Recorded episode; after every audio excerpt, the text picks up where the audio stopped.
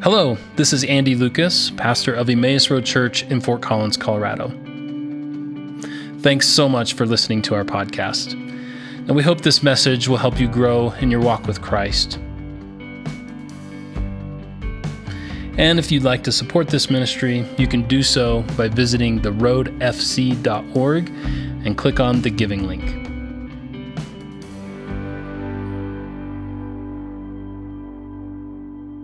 Well, let's begin our reading uh, out of Matthew chapter 26. Uh, Grace referenced it there from the Children's Bible.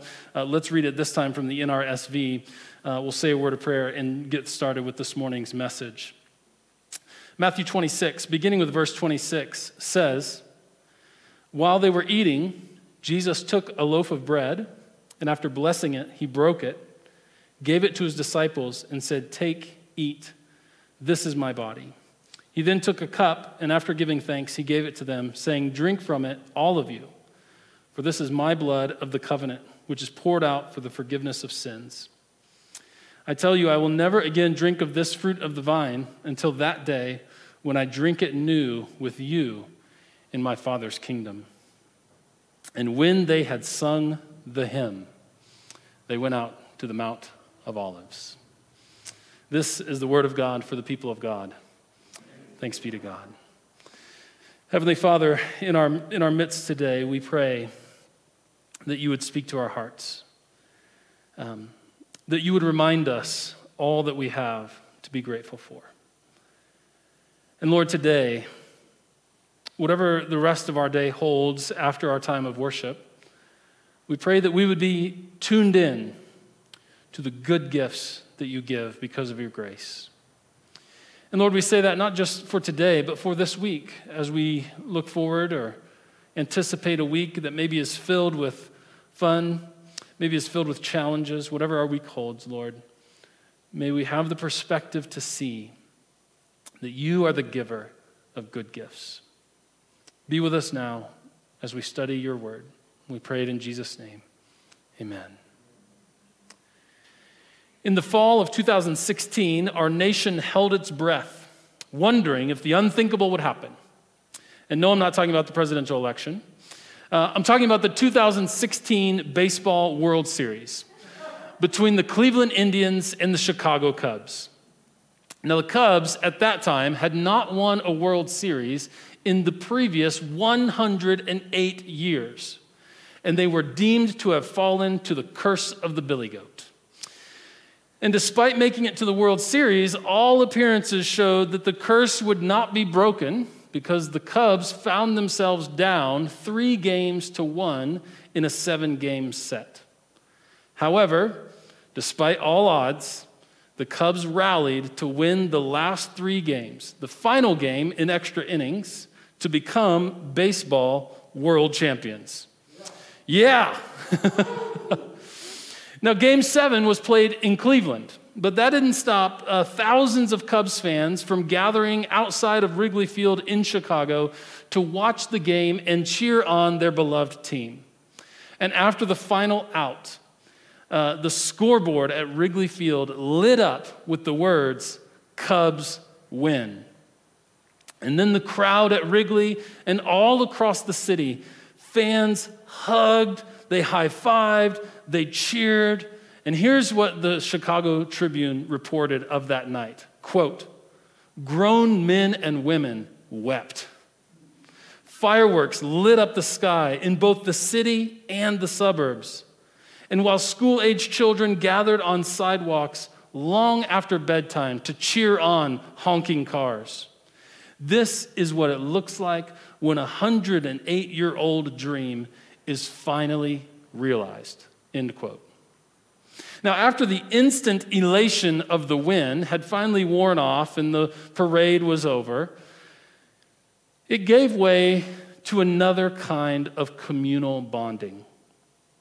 Listen to this report from the Washington Post that came several weeks, even months, after the Cubs' victory. Quote The Cubs players and staff have grown accustomed to a strange phenomenon Everywhere they go, people come up with stories of a late father, a grandfather, a mother, a grandmother, a brother, or a sister who was the biggest Cubs fan of them all. The World Series title would have meant so much to them. Almost uniformly, the interaction ends with two words thank you. It's a lot of gratitude, says Cubs manager Joe Maddon. It's the same refrain from everybody. For the most part, they don't want an autograph or a picture. They just want to shake your hand and say thank you. End quote. You see, in 2016, unless you were a die-hard Indians fan, you were united behind the Cubs in their win. The Cubs in 2016 became America's team. And the experience of the players after the win shows us one important truth about gratitude gratitude is always social. Gratitude is always social. And gratitude is always social because we are always grateful for something, grateful to someone, and quite often are grateful with others. Even, and so the social nature of gratitude is clear, even if you are alone or even if you're just in a small group of people. Let me illustrate. A few months ago, in the pre COVID era, um, the BCE before COVID era, have you heard this? in BCE, a few months ago, my family was staying in a cabin that was owned, that is owned by a friend of ours. We were enjoying this time away together, freed from the busyness and responsibility of everyday life. And in those moments, it was just us, just our family. But we were deeply grateful to the friends that had made the, this, this trip away possible by letting us use their cabin. A guy named Robert Emmons once said, Gratitude takes us outside of ourselves, where we can see ourselves as a part of a larger, intricate network of sustaining relationships. Gratitude is always social because what gratitude does is it changes our perspective and allows us to see ourselves as part of a larger, intricate network of all of these sustaining relationships that make this moment possible. In order to live more fully into a life of gratitude, we must realize that gratitude is not just a privatized feeling of thankfulness, but something that connects us to nature and to neighbor. Gratitude is something that connects us to nature and to neighbor. Which brings me really to our passage of scripture this morning and where I want to focus, which is on the reality of the Eucharist. Eucharist, which is a fancy word for communion, has for many Christian traditions across generations been the center of worship gathering. In, in uh, sort of evangelical traditions, it's often the sermon that takes the center, the center place. But what we've tried to do at Emmaus is borrow from the wisdom and traditions that have long out that have that long outlived sort of the evangelical tradition to say that the, it is the Eucharist coming to the table that is central to the gathering. And this sacramental practice is actually communal gratitude that is expressed through a meal. The practice of communion, this sacramental act, is communal gratitude expressed through a meal. It's essentially the faith community's equivalent to a Cubs win. Let me explain. The word Eucharist comes from the Greek word Eucharistia, which means thanksgiving or gratitude.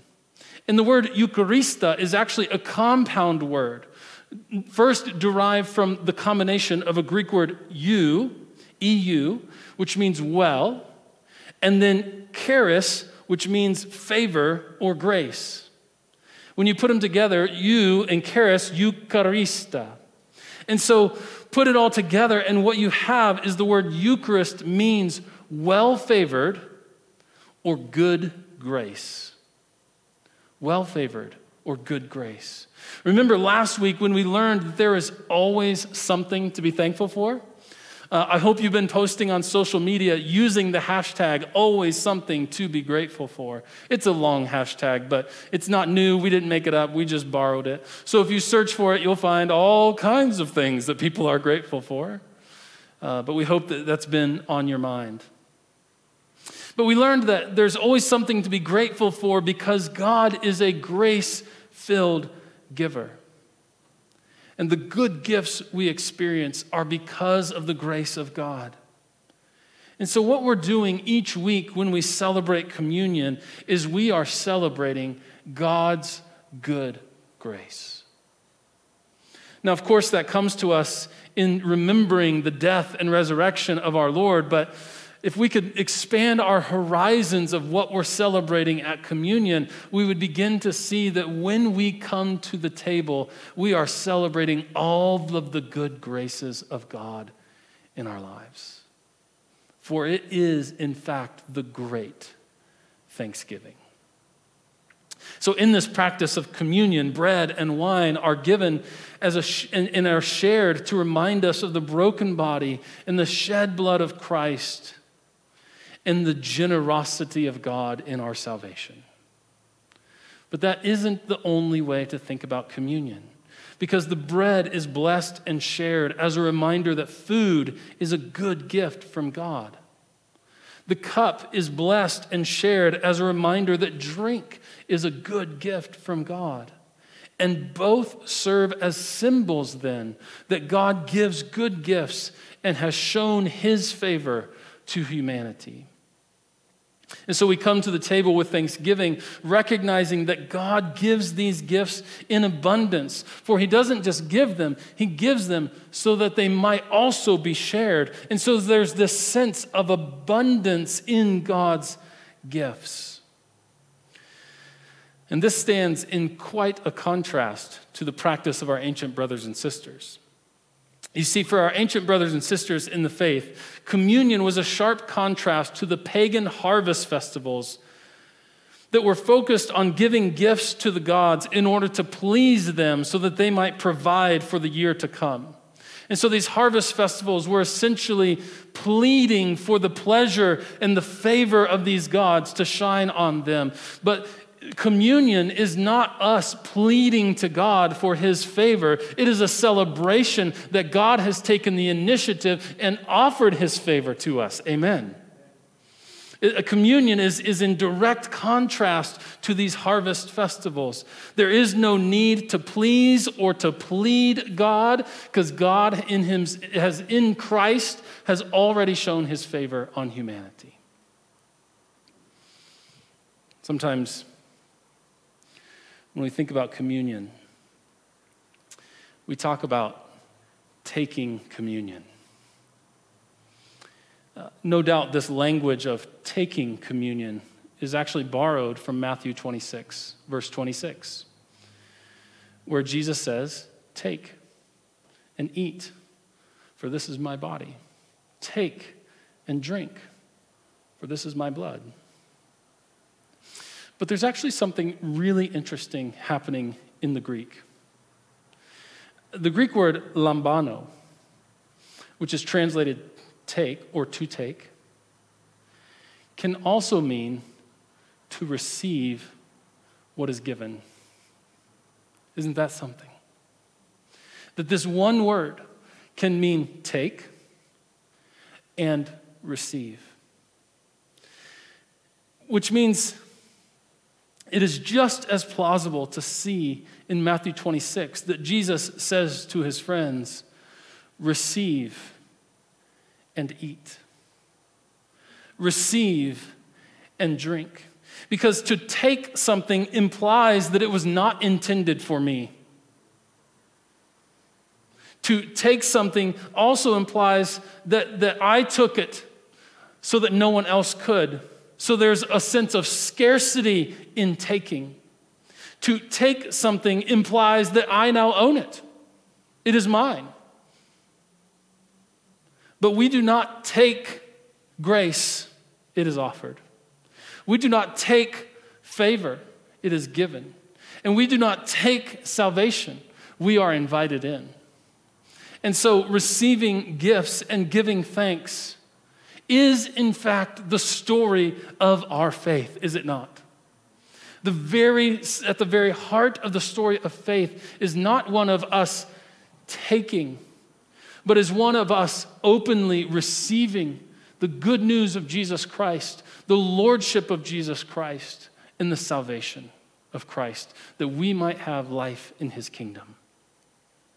And so, while I understand how we kind of adopt for maybe for, uh, for similarity or for, for uniformity this idea of taking something, it, I think it would do us well that when we think about communion, when we think about the great thanksgiving of Eucharist, the good grace of Eucharist, that we begin to switch our language from taking to receiving.